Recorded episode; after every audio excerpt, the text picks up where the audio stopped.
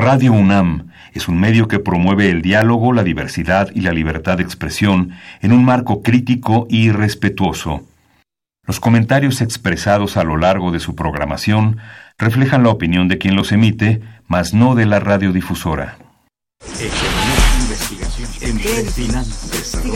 Momento económico. Radio UNAM y el Instituto de Investigaciones Económicas presenta Momento económico.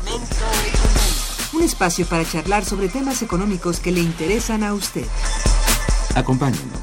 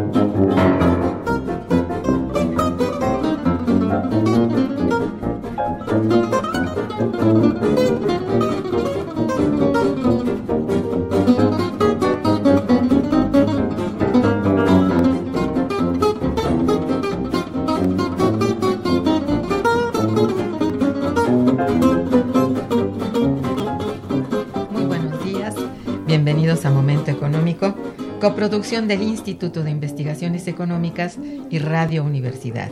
Les saluda Irma Mandrique, eh, investigadora del Instituto de Investigaciones Económicas, hoy jueves 28 de marzo de 2019. El tema que abordaremos el día de hoy es la corrupción y las finanzas públicas mexicanas, y para ello contamos con la valiosa presencia de nuestra compañera, la doctora Marcela Astudillo Moya, y del maestro Francisco Javier Fonseca Corona. Muy buenos días, señores. Muy buenos días. a ti y al auditorio.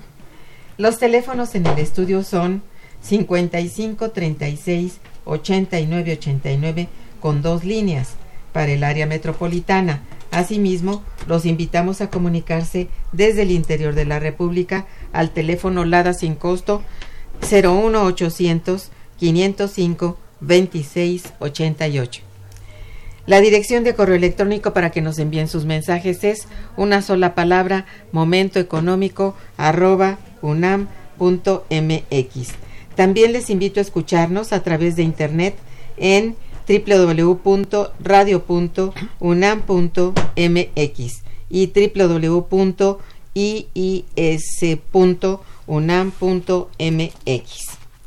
De nuestros invitados.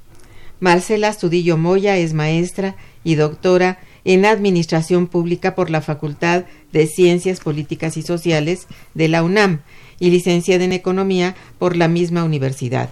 Es investigadora en el Instituto de Investigaciones Económicas de la UNAM y miembro del Sistema Nacional de Investigadores. A nivel licenciatura ha sido profesora titular de Finanzas Públicas en el SUA de la Facultad de Economía en la Facultad de Ingeniería imparte cátedra desde 1990 a la fecha. También ha sido profesora en la División de Posgrado de la Facultad de Economía y en la actualidad imparte cátedra en el Doctorado de Economía de la Facultad de Economía.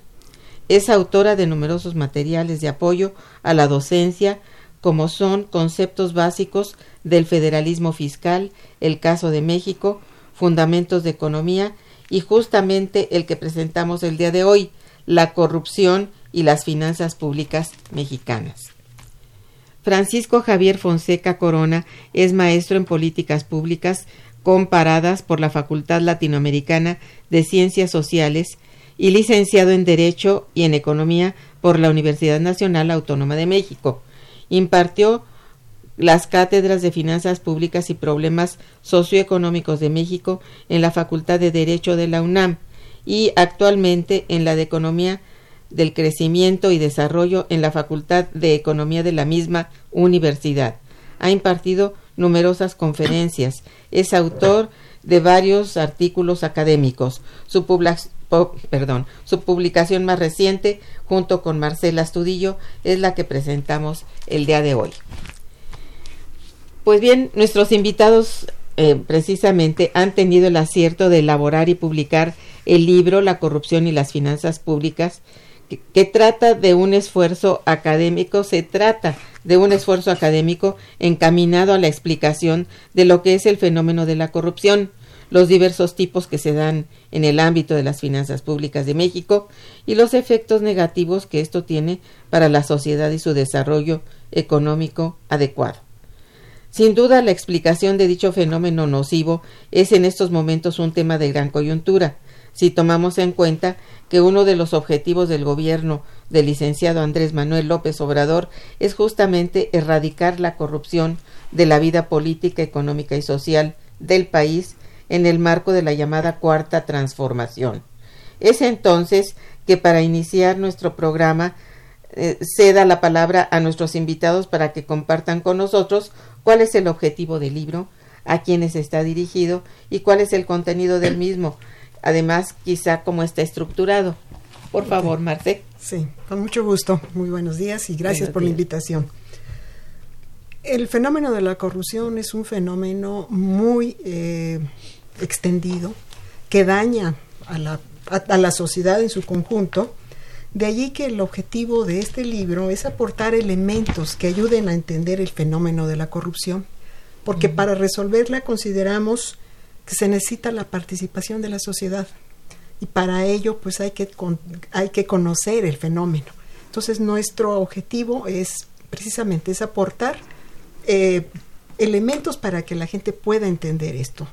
El libro está escrito de una manera muy sencilla, didáctica, eh, no se utilizan términos eh, técnicos, con el objetivo de que sea fácilmente accesible, de tal manera que está dirigido pues, a la población en general, tanto pueden ser estudiantes como pueden ser profesionistas, pueden ser eh, funcionarios, en fin, cualquier persona es, que esté interesada en el tema, y yo creo que a muchos, porque a, todo mundo nos afecta este fenómeno. Por supuesto. Creo que esto este, puede ser para eso. Bien, el contenido del libro está dividido en siete capítulos. En un primer capítulo hablamos de lo que es la corrupción en términos teóricos, esto es la definición de la corrupción, cuándo se ha dado, en fin. En, un segundo capítulo hablamos de las finanzas públicas y la corrupción. O sea, aquí nos enfocamos a finanzas públicas. ¿Por qué? Porque si hay un campo donde puede florecer la corrupción es precisamente en el campo de las finanzas públicas. Entonces hablamos tanto de ingresos y la corrupción, gasto y la corrupción, deuda, o sea, todos estos elementos que eh, al final de cuentas inciden en la actividad financiera del gobierno. Eh, posteriormente hablamos de los fundamentos constitucionales que limitan el asunto de la que, digamos este, que, que están regidos que rigen el problema de la corrupción Luego tratamos los instrumentos para enfrentar la corrupción y de estos hablamos instrumentos preventivos, instrumentos de detección, así como instrumentos punitivos. O sea, aquí estamos hablando de leyes. Otro capítulo lo dedicamos al Sistema Nacional Anticorrupción, que es lo que actualmente está funcionando para ver cuáles son sus funciones, eh, es útil, no es útil, qué es lo que ha sucedido con esto. Bien. Luego vemos cómo medir la corrupción, que es otro tema importante. Ahí vamos a ver que finalmente pues es muy difícil hacerlo, pero sí hay algunos intentos de medición. Y finalmente hablamos de los efectos de la corrupción en el PIB. ¿Qué es esto? ¿Qué tanto afecta en relación con el Producto Interno Bruto? O sea, y vamos a ver que es muy importante. Llega a según algunos han calculado que es el 2% y para otros hasta el 10% del PIB es lo que está afectando la corrupción. O sea que es un hecho muy, eh, muy importante para la sociedad. Claro. Okay. Eso es lo que, de lo que tratamos en este libro. Y vuelvo a insistir, está hecho de una manera muy sencilla, una manera didáctica. Así son ustedes, muy claros y didácticos con sus libros. Eso es lo muy bueno. Eh, en sí, ¿qué cosa es la corrupción en términos generales? ¿Qué la genera de acuerdo con la investigación de ustedes. Por favor, maestro. Sí, gracias. bueno, pues hay una multiplicidad de definiciones acerca de la Eh, corrupción, aquí podríamos eh, elaborar una muy sencilla, que es la utilización de medios ilícitos para la obtención de un beneficio privado a costa del eh, bienestar de la sociedad. Podríamos dar esa definición, digamos, simple. Eh, de esto que podríamos aclarar, bueno, uno que la corrupción no es exclusiva de los funcionarios públicos, ¿no? Desde que un ciudadano, por ejemplo, eh, llega a una calle y hay una persona que está apartando un espacio público y llega y le da dinero a la otra para que le, quite el guacal o no sé, el bote de pintura y lo deja estacionar, ahí ya hay, un acto también de, eh, de corrupción. Entonces no es exclusiva, aunque sí obviamente es más visible cuando se trata de funcionarios públicos. Segundo, tampoco es exclusiva de uno o varios partidos políticos ni de determinados grupos, ¿no? Porque tendemos a veces a identificar cierta corriente o cierto grupo o cierto partido con la corrupción, pero bueno, la corrupción pues es un fenómeno humano y que además tampoco es exclusivo de los países del tercer mundo o en vías de desarrollo, como queramos llamarle. Incluso en los países más avanzados ha habido eh, escándalos de eh, corrupción. Tres, se trata siempre, esto es invariable, de actos cometidos al margen de la, de la ley. Y por eso al ratito eh, vamos a comentar un poquito de lo, difícil que es detectar eh, y medir eh, los, los, resultados de, de, la corrupción, el impacto que tiene en la economía. Por eso es complicado. Cuatro, beneficia a una persona o un grupo de personas, generalmente un grupo reducido de personas y cinco, tiene un impacto negativo en el bienestar social. En el caso de las, eh, del libro nuestro, nos enfocamos en el impacto en las finanzas públicas. La segunda pregunta que nos eh, formula, ¿qué genera eh, la corrupción de acuerdo con eh, la investigación pues eh, genera una la genera perdón una multiplicidad de, factores. Pueden ser aspectos morales pueden ser aspectos educativos las costumbres de la gente las deficiencias institucionales donde hay recovecos donde hay huecos pues ahí es donde la, corrupción encuentra un campo fértil. Y también la pobreza porque hay un, un círculo vicioso entre pobreza y corrupción. Donde hay pobreza pues sí hay un incentivo para que la gente pues trate de obtener ciertos beneficios que no puede obtener a través de un empleo formal o un empleo honesto, pero a la vez eh, eso genera también más pobreza, porque justamente pues hay una apropiación de los bienes públicos en favor de pocas personas. Efectivamente. Sí, nomás, para complementar, también cuando no hay mecanismos eficaces de rendición de cuentas. Creo que esto también ayuda mucho a que se dé la corrupción, como acaba de decir el maestro es un problema multifactorial y creo que también esto y otro problema también es la impunidad. Precisamente. sí, o sea, mientras no hayan no haya un castigo efectivo para los corruptos, se va a seguir. Se siguen de frente, claro. Eh, y ya que el análisis central del libro está dirigido a los efectos de la corrupción en las finanzas públicas, considero muy pertinente que antes que todo eh, recordar a nuestros radioescuchas qué son las finanzas públicas. Ok, con mucho gusto. Por favor. Bueno, el Estado requiere cubrir una serie de necesidades de la sociedad. Seguridad, salud, educación. Dependiendo del ámbito gubernamental, esto sería, este tipo de, de necesidades las tiene que cubrir el gobierno federal. Para los gobiernos municipales, por ejemplo, pues alcantarillado, este, alumbrado público, mercados, en fin, cada uno tiene sus tiene eh, la obligación de cubrir ciertas necesidades. Para ello requiere de recursos. Entonces, ¿cómo obtiene esos recursos? Un modo es impuestos. La otra es vendiendo productos de los bienes y servicios de las empresas del Estado como Pemex y finalmente, eh, cuando estos ingresos son menores a los gastos, llega el problema de la un déficit, eso se le llama déficit, que hay que cubrirlo de alguna manera y se hace a través de deuda.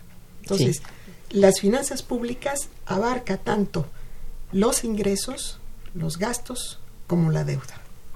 Muy bien, pues es, yo creo que son los dos, tres grandes rubros que hay que conocer o que hay que saberlos para estar ciertos de que es allí, en ese ámbito, donde se puede producir la corrupción. Es un gran ámbito, pues. Sí, muy amplio. Muy amplio. Estamos en Momento Económico, transmitido a través de Radio Universidad, con los eh, maestros, la doctora Marcela Estudillo Moya y el maestro Francisco Javier Fonseca Corona, y hablando precisamente sobre la corrupción y las finanzas públicas mexicanas. Vamos a hacer un puente musical a cargo de Sam Pilafian y su tuba interpretando algo de jazz y bueno, eh, quédense con nosotros, volveremos. Está escuchando Momento Económico.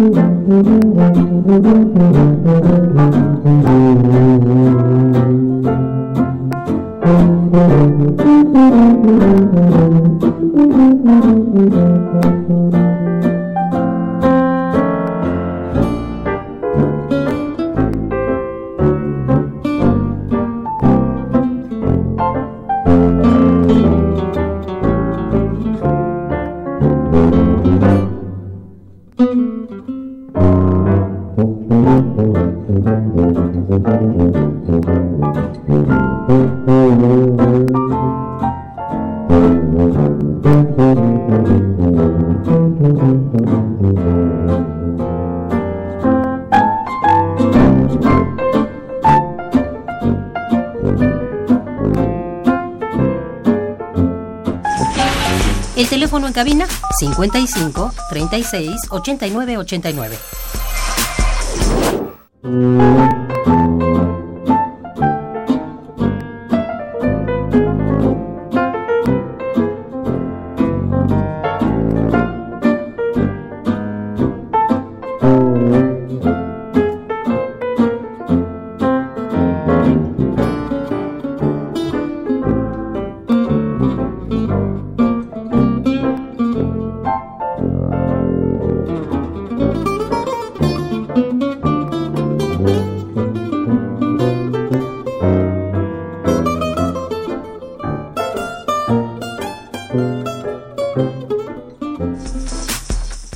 Continuamos en Momento Económico.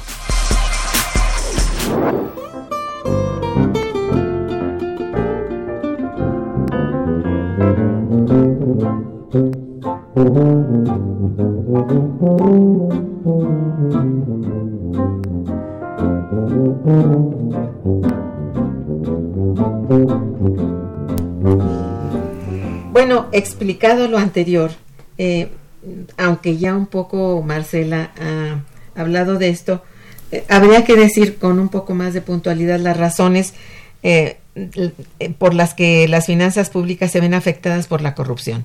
Razones específicas. Sí, bueno, las eh, finanzas públicas se ven afectadas de diversas formas. Una, por ejemplo, el Estado percibe menos recursos de los que debería. ¿no? Digamos, la forma más pedestre, la más vulgar en la que pueden darse los actos de corrupción es cuando, pues, digamos, el, el, actor mete las manos en los bolsillos del Estado, por decirlo de una manera sencilla, y toma recursos de las arcas públicas. Pero también hay otras formas un tanto más sofisticadas, por ejemplo, cuando de manera ilícita se reduce o se exime a las personas, eh, a, los contribuyentes del pago de, ciertas contribuciones, cuando sean concesiones o privatizaciones a precios de regalo, ¿no? Por ejemplo, esa es otra forma de corrupción. Eh, otra forma en la que se afectan las finanzas públicas es eh, porque se genera incertidumbre y se desincentiva también el, clima de inversión. También se afecta la competencia económica. Por ejemplo, eh, pues se crean figuras monopólicas ¿no? a través de ciertos sobornos para que haya pocos eh, que ofrezcan cierto bien o servicio. Y bueno, pues todas estas cosas a la vez generan que pues haya menos creación de negocios, menos empleos, menos contribuyentes que van a poder aportar al fisco. Otra manera es que se favorece la economía informal, ¿no? fomenta también la evasión y la ilusión eh, fiscal, eh, también juegan contra la corrupción, juega en contra de la redistribución del ingreso. Es exactamente lo contrario a lo que se busca con un buen sistema tributario. ¿Por qué? Porque los más ricos, pues en realidad son los que tienen más posibilidad de verse favorecidos por la eh, corrupción, ¿verdad? Y se desvían recursos que deberían estar destinados a los sectores más marginados eh, y se utilizan de otra forma, ¿no? Sí. Bueno, estos son algunos de los, eh, hay muchos más eh, definitivamente. Pero eso es muy formas. claro, realmente, sí. Así es. Sí, Sí, pues, sí, cómo no, sí. Sí. En cuanto al ejercicio del gasto público también, aquí vale la pena señalar que hay diferentes formas, por ejemplo, Sí. sobreprecios de lo comprado, eso es una manera, el pago de, de sobornos para ganar licitaciones, obras construidas a precios elevados y que benefician escasamente a la población, inclusive el subejercicio del presupuesto es otro medio de, Por de soborno. Por Sí. otro lado, también la deuda. En la deuda pública eh, no solamente se ve incrementada, sino que se utiliza en beneficio de algunas personas o grupos. O sea, la corrupción, como había dicho, el- es un- las finanzas públicas es un campo fértil para la corrupción. Entonces, tanto en ingresos como en gastos como en deuda. Efectivamente, bien. Una parte muy importante del libro es lo relativo al punto de arranque del fenómeno. ¿Desde cuándo se observa y se habla de la corrupción en México? Como ya había dicho el, el maestro Fonseca, eh, es un problema muy antiguo. Esto es desde los inicios mismos de la civilización. Tampoco es exclusivo de una época ni de un lugar. En México prácticamente el- tenemos las primeras eh, noticias de corrupción en la época de la colonia, porque ellos eh, trajeron su sistema fiscal al- a la colonia Sí. y el puesto de recaudador de rentas, o sea, el que cobraba los impuestos, lo subastaban. O sea, Pues esto sí, ya. ya con- Se este- prestaba. y estamos hablando del año, por ejemplo, un- uno de los antecedentes es en 1524, en la época de la colonia. pues.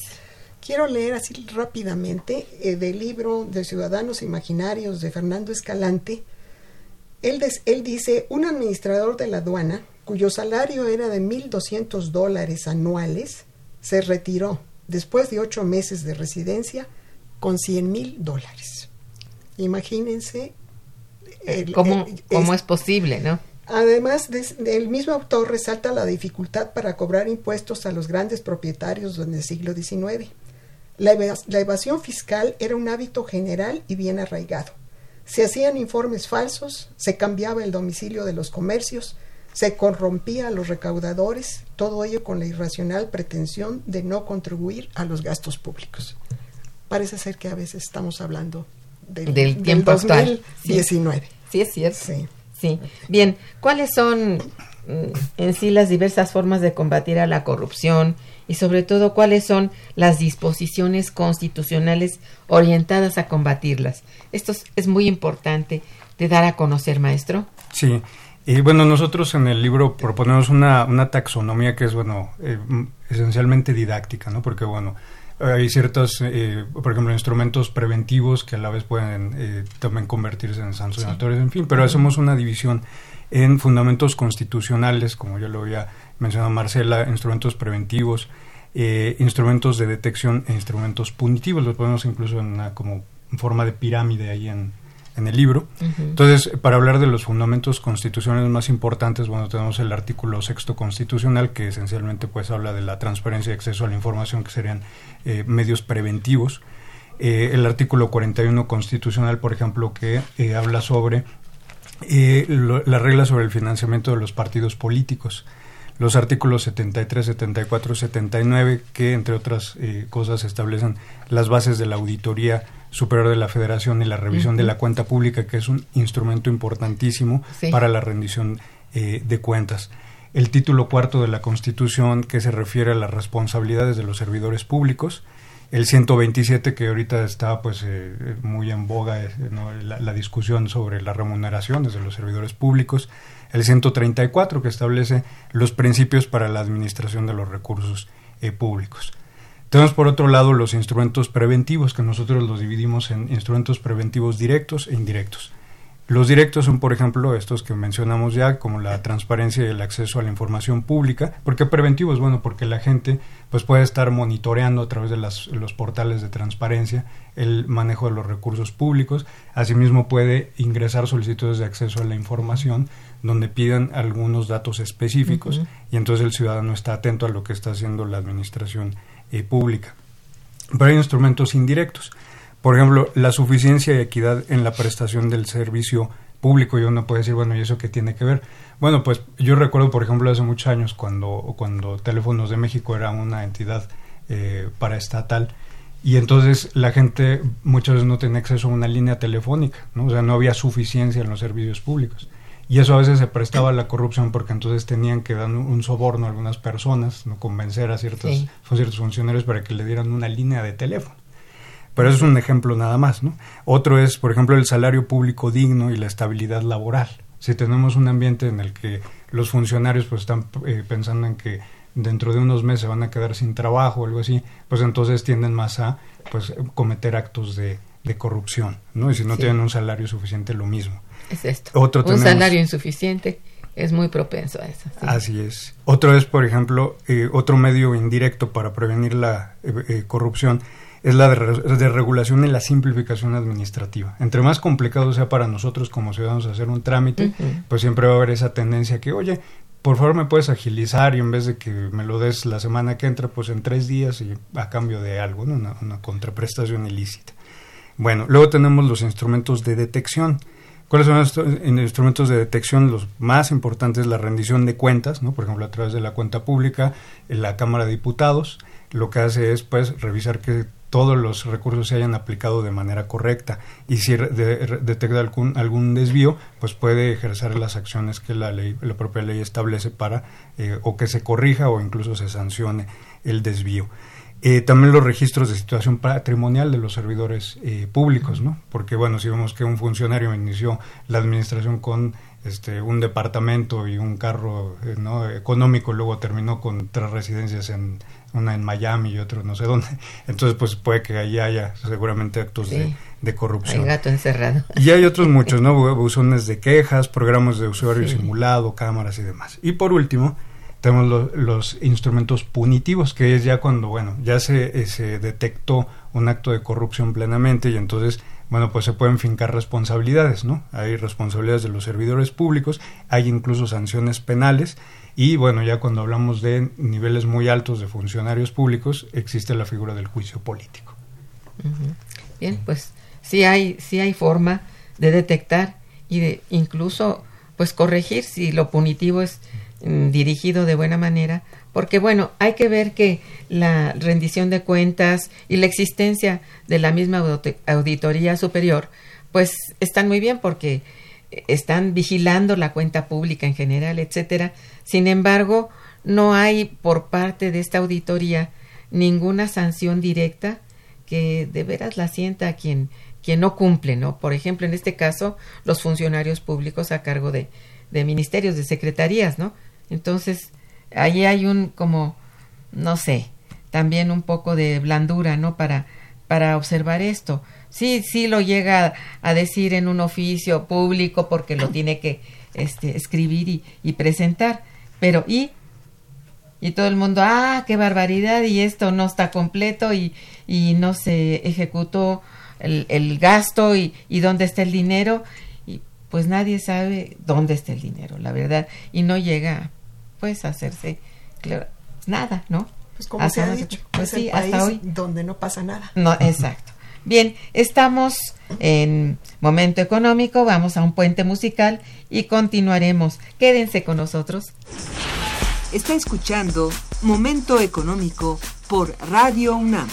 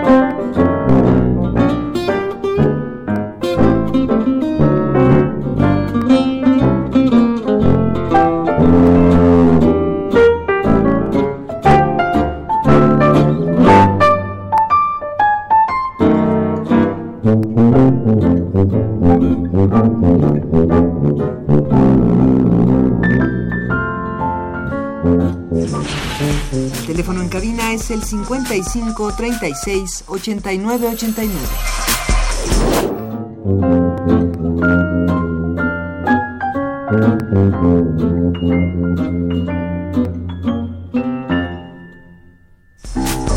Continuamos en Momento Económico.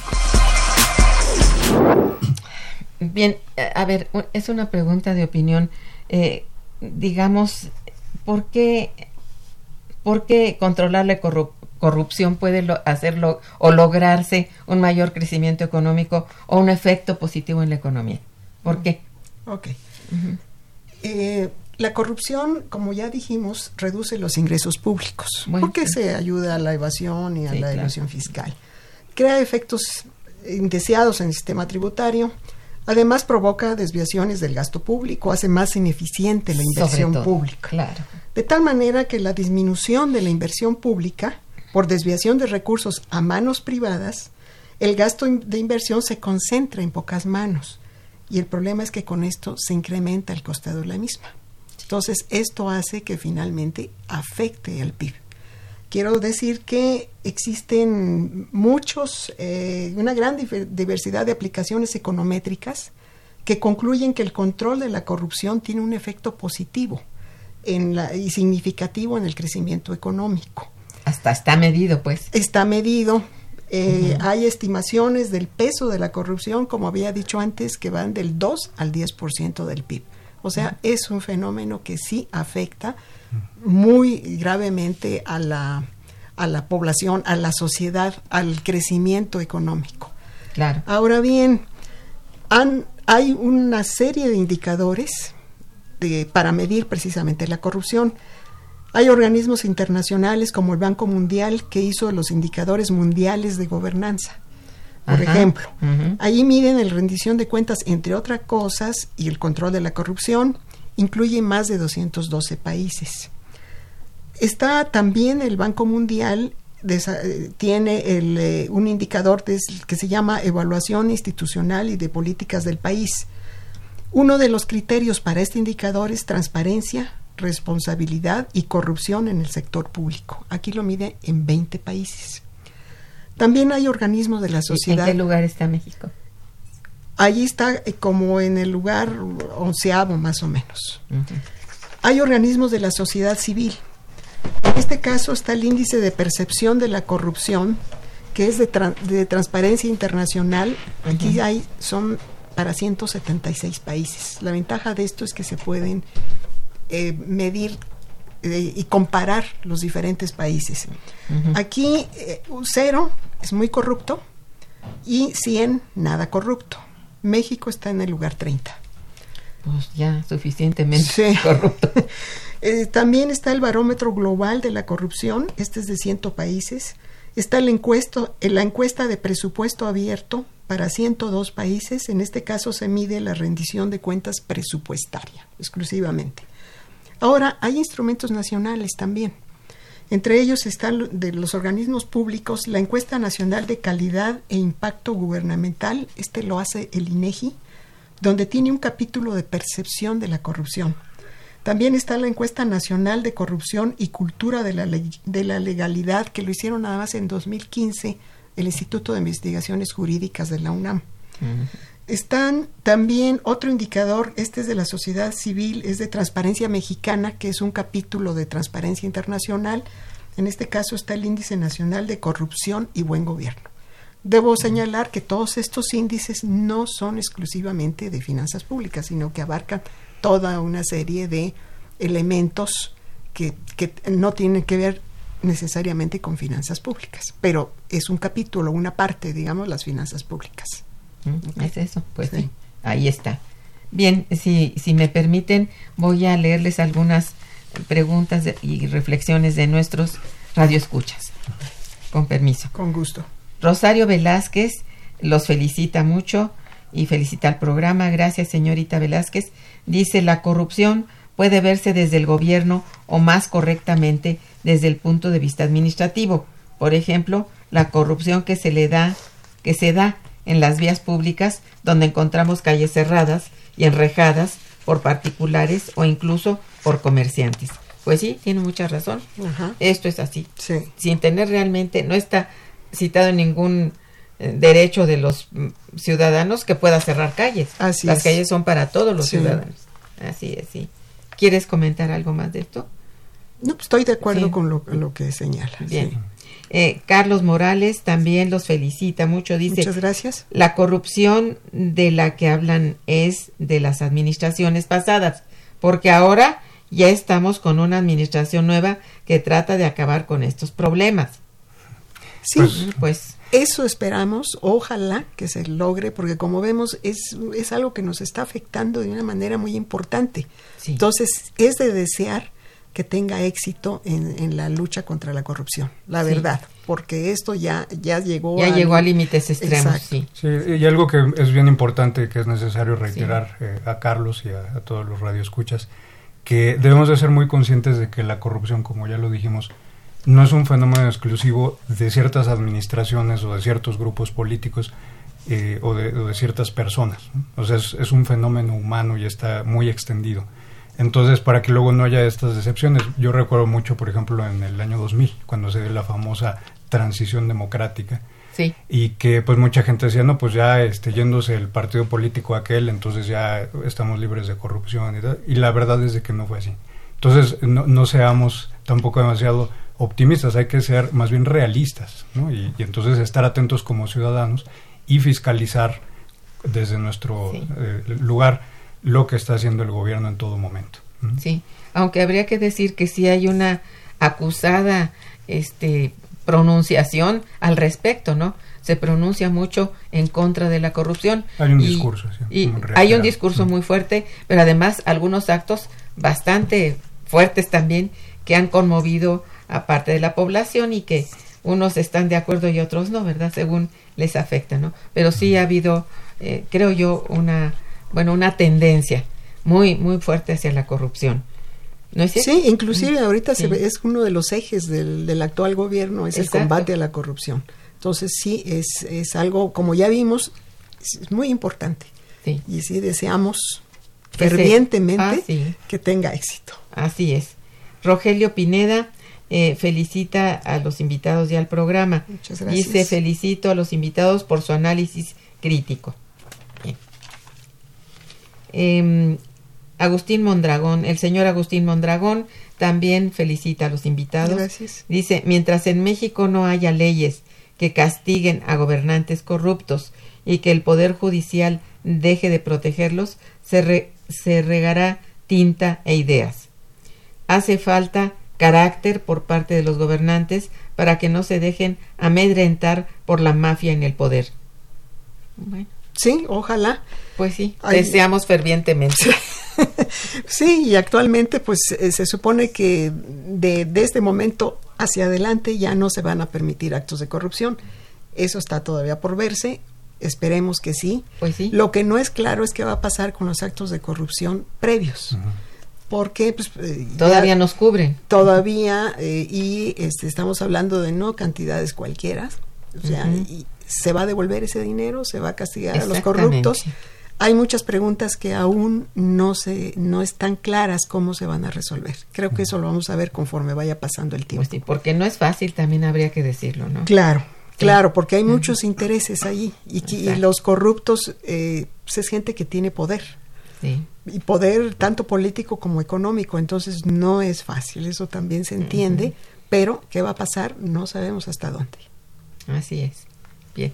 Este, bueno, ante esto, pues, consideran ustedes que los mecanismos más recientes anticorrupción instrumentados por el gobierno federal, como son la transparencia, el derecho de acceso a la información, la rendición de cuentas y el juicio político, han resultado eficientes? Les pregunto esto en virtud de que el libro cuenta con un apartado al respecto, entonces sería muy interesante, maestro. Sí, pues aquí lo que podríamos decir es que el edificio institucional ya existe y que ha tomado muchas décadas eh, construirlo.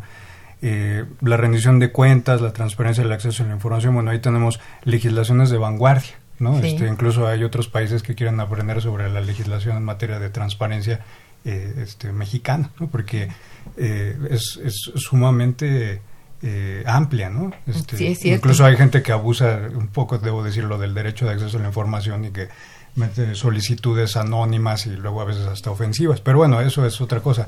El, el caso es que sí tenemos una, una legislación pues que es bastante amplia en cuanto a la protección de los derechos ciudadanos para acceder a la información pública. Sí. Ahora, de- debemos reconocer incluso que hoy tenemos mucho más información y fiscalización ciudadana que antes, ¿no? Antes pues había actos de corrupción y nosotros ni nos enterábamos. Ahora ya sabemos, ya salen a la luz eh, pública, ¿qué es lo que hace Eso falta? es importante. Sí. Sí. Claro. ¿Qué es lo que nos hace falta? Pues justo avanzar en el combate a la impunidad. Ahí es donde entra, entre otros, el tema del juicio, del juicio político. Vemos eh, que en otros países de desarrollo similar al nuestro, de- o por lo menos de la región latinoamericana, como por ejemplo en Brasil, como por ejemplo en Argentina, como por ejemplo en el Perú, pues sí vemos eh, eh, gente, funcionarios de muy alto nivel, Sí. que incluso eh, llegan a la cárcel. Sí. Y en México eso pues es inaudito, esto todavía no, llega, no llegamos a ese Todavía no, de veras. Entonces, Quisiéramos ver. Sí. eh, pues no se está llegando a lo que eh, normalmente se le llama los peces gordos, ¿no? Exacto. Así es. Bien. Sí. Eh, sí, dime, a- aquí dime en más. este caso, pues como ya dijo el maestro, la impunidad, eso es unos- uno de los problemas. Y es evidente que hay leyes, sin embargo no se cumplen. Y no se cumplen, ¿por qué? Pues porque no tienen interés de, de hacerlas Es cumplir. decir, la aplicación es la que viene fallando. Exacto. Y como la aplicación tiene mucho de humano, como decía el Sí. maestro, ahí tenemos el elemento humano que falla incluso cuando son ejecutores, digamos, de, Sí. de sanciones ante actos corruptos, ¿no? Es difícil, es difícil. ¿sí?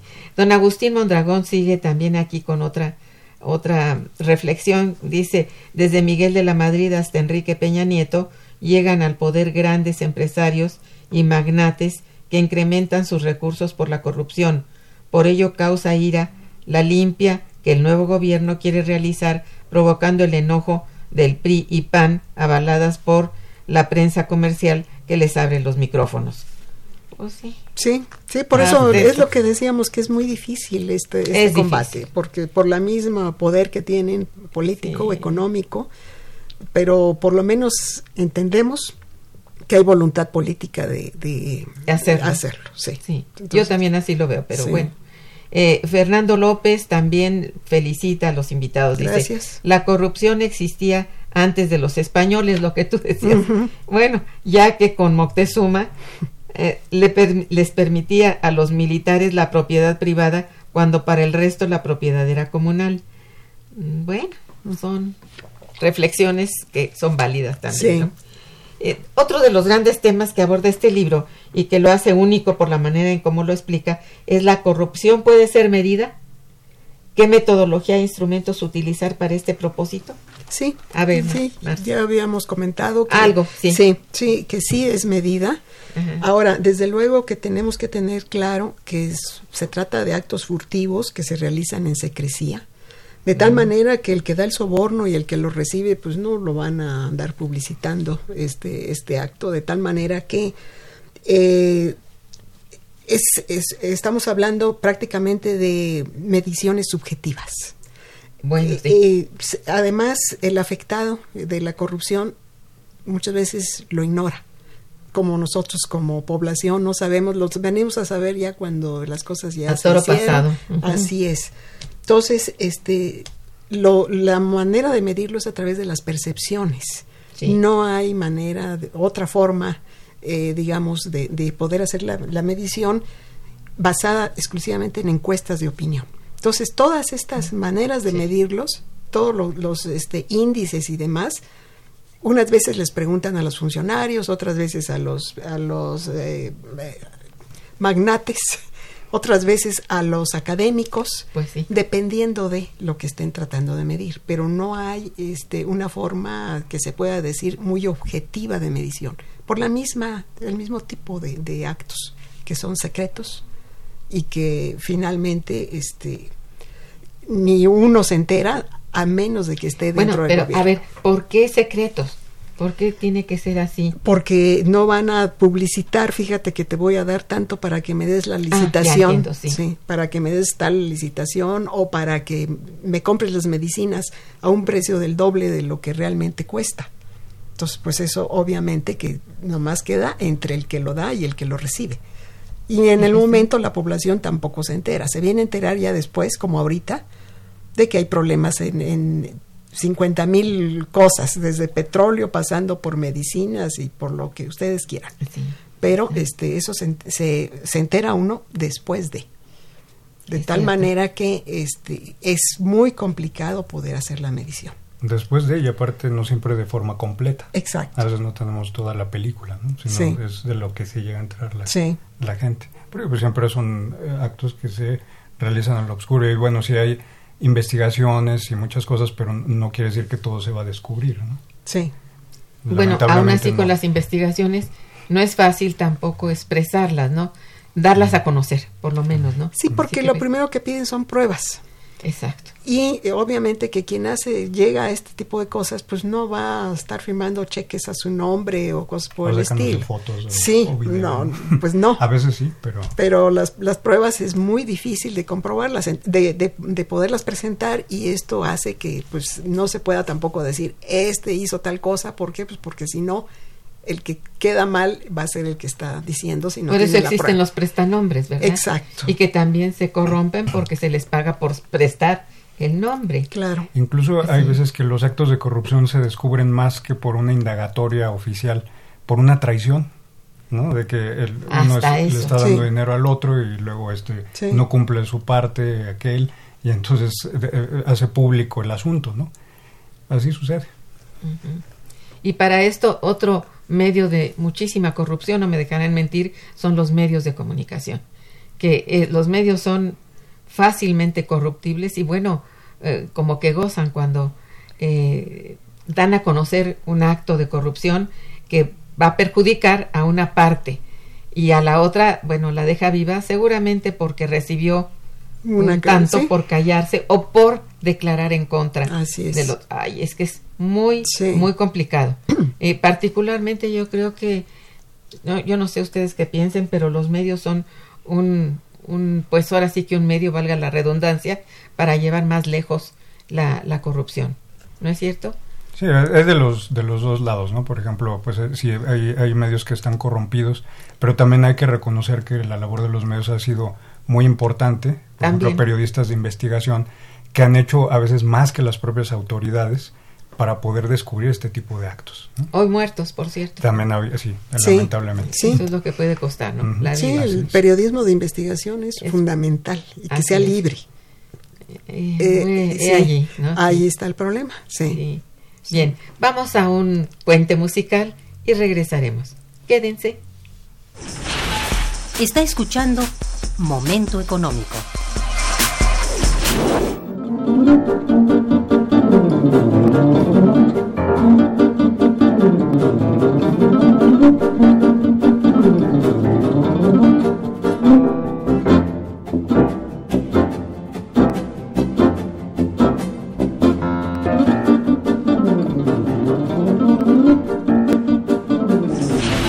El teléfono en cabina 55 36 89 89.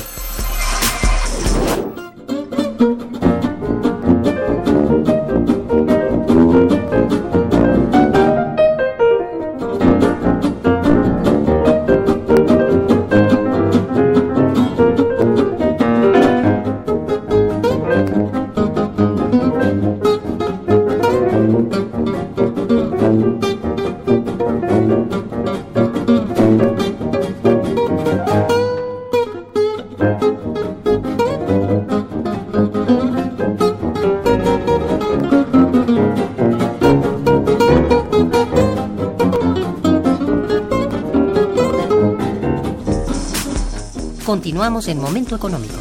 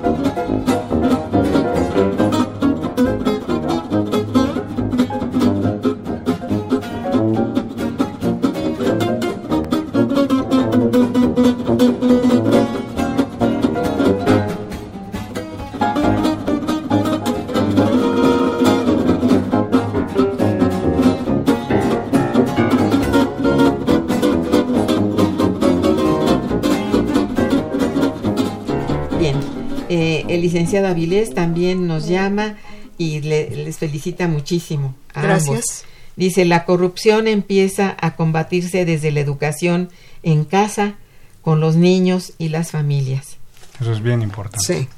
Sí, ustedes opinan es la igual. Parte principal, Sí. yo diría. Sí. Sí, yo creo que ese es un principio de educación, como dice él, y hasta de conciencia mm, cívica, conciencia, como le quieras llamar, ¿no? De, de, de, de carácter familiar, sobre todo hacia la descendencia, ¿no? Sí. Eso es muy Sí, importante. si quisiéramos combatirla tendríamos que empezar por, Por allí. Sí. Por supuesto. Bien. Eh, eh, también tenemos una llamada del ingeniero Alejo de Jesús Pérez Gutiérrez, quien felicita a los invitados Gracias. y al programa. Gracias. Dice, la corrupción es un problema histórico y desde ese punto de vista, cualquier legislación, censura o medida para controlarla en el corto plazo generará mayor corrupción. Toda vez que vivimos en un país subdesarrollado, este es buen punto, ¿no? Debe ser a través de la autodeterminación que los individuos deban rechazarla por voluntad propia y, y que esto se logrará solamente a través de la educación, lo que decíamos. ¿no? coincidimos. Sí, bueno, Sí. eh, yo les pido, eh, por favor, en este momento, que me den algunas conclusiones personales sobre este libro que han elaborado. Ok, con mucho gusto. Bueno, tiene, en primer lugar, puedo decir que tiene graves consecuencias sociales porque afecta al crecimiento económico, como ya dijimos, Sí. y daña la cohesión social. Ese es un punto importante. Muy fuerte, sí. Otro punto es que existen los instrumentos legales para enfrentarla, pero son ineficaces. ¿Por qué? Porque hay impunidad. No se castiga, no se afecta Sí. a los que a los que hacen este tipo de, de, de hechos. Y finalmente, podemos decir que administrar los recursos públicos es un fenómeno complejo, por lo que se requiere la participación de la sociedad. Y precisamente un primer paso es contar con bases que nos permitan entenderlas. Y esto es nuestro objetivo de este libro, es precisamente es dar estas bases, hacerlas sencillas, para que la población, la sociedad entienda el fenómeno, porque no se necesita participar. Si no hay participación de la sociedad va a ser muy difícil, un poco lo que acaban de decir, que hablamos de educación, hablamos de, de que en la familia es donde tenemos que ir, pero para eso también los padres necesitan saber que es un fenómeno nocivo, que a lo mejor en el momento nos beneficia en lo personal, pero terminamos perjudicando a la sociedad en su conjunto. Es cierto, tener esa conciencia. Sí, ¿no? Para y eso lo vamos a lograr con la educación. Bien. Otra, otra cuestión allí, ahorita que hablabas, se me ocurre que el sistema de justicia eh, tiene una gravísimas fallas en este, en este momento. Por ejemplo, en estos momentos, el sistema de justicia demuestra tener muchas fallas, porque aun cuando hay las leyes, porque estamos llenos de leyes, hay una constitución política que es, yo creo que una de las mejores del mundo, ¿no? Sí, y las leyes secundarias pues son También. igualmente Sí. buenas este aplaudibles Sí. etcétera pero la- el sistema de justicia o sea quien lo aplica es el que viene a tener graves fallas no Sí. y pueden ser gra- eh, graves institucionalmente hablando y también desde el punto de vista personal no del funcionario que está al frente El- en lo Sí. que dices de las leyes, Sí. nosotros hicimos un estudio de la deuda, Sí. del destino de la deuda, que por const- constitucionalmente se dice que debe ser a la inversión pública. sí Sin embargo, hicimos un estudio de, la- de las cuentas públicas y resulta que no hay manera de hacer un seguimiento de a sí. en qué se está gastando. Pero de que hay la ley, la hay. Y es más a nivel constitucional. Pero Así no, es man- no hay manera. constitucional y te digo de leyes secundarias Sí, también sí. la reciente ley de disciplina eh, Financiera. bueno, te vas de espaldas, ¿no? Porque está llena de omisiones, entonces, bueno, eso no es, pues, ¿no? Es, es muy difícil. Y también ahí se dice que las entidades, eh, eh, este, las entidades todas del país, tanto estados como municipios, deben endeudarse siempre en función de la inversión pública, siempre y cuando sea para inversión de- en infraestructura, ¿no? Y no hay Y- manera de saberlo. No, No hay rendición de cuentas. en nos eso. da mucha pena Sí. reconocerlo. Por favor, maestro. Sí, bueno, la- las, las conclusiones más importantes de este trabajo es que, bueno, uno, ya dijimos, la corrupción afecta muy gravemente a las, a las finanzas públicas, Ya Marcela mencionó varios ámbitos. Y uno que a lo mejor se nos, se nos pasaba por ahí es las obras de listón, ¿no? De donde llega el funcionario, está cortando el listón, se saca la foto y ya después resulta ser un elefante blanco, ¿no? Este, o es defectuosa la obra, en fin. Eh, ya dijimos, hace falta mucho para hacer para combatir la corrupción, pero más que en el ámbito legislativo, en el terreno de la justicia y la ética del servicio público. ¿no? Y finalmente, bueno, pues que necesitamos consolidar y dar pleno funcionamiento al Sistema Nacional Anticorrupción, porque tenemos una asignatura pendiente, es decir, ya existe el sistema en el papel, pero no se ha echado a andar propiamente el mecanismo. Sí, sí. Así es. Ay, pues no saben cuánto les agradezco que hayan estado aquí en este programa hablando de esta obra tan importante. Es muy importante lo que han hecho porque eso sensibiliza. Yo siento que esto sensibiliza, aunque tú sabes y vives diariamente con la corrupción, eh, bueno, sensibilizar es que tú sepas que eso es muy nocivo para todos, ¿no? Para toda la sociedad y en particular para las nuevas generaciones, ¿no? Así es. Bien, pues muchísimas gracias por haber estado en el programa. Muchas gracias. Lamentablemente se nos terminó el tiempo y por eso ya tenemos que dar fin ahora. Y bueno, eh, también agradezco a todos los eh, radioescuchas por su atención y participación. Estuvo en los controles técnicos nuestra amiga Socorro Montes Morales, en la producción Santiago Hernández, produciendo y realizando, y colaborando con él Araceli Martínez. En la coordinación y conducción, una servidora, Irma Manrique, quien les desea muy buen día, pero mejor fin de semana. Gracias. Investigación. Momento económico.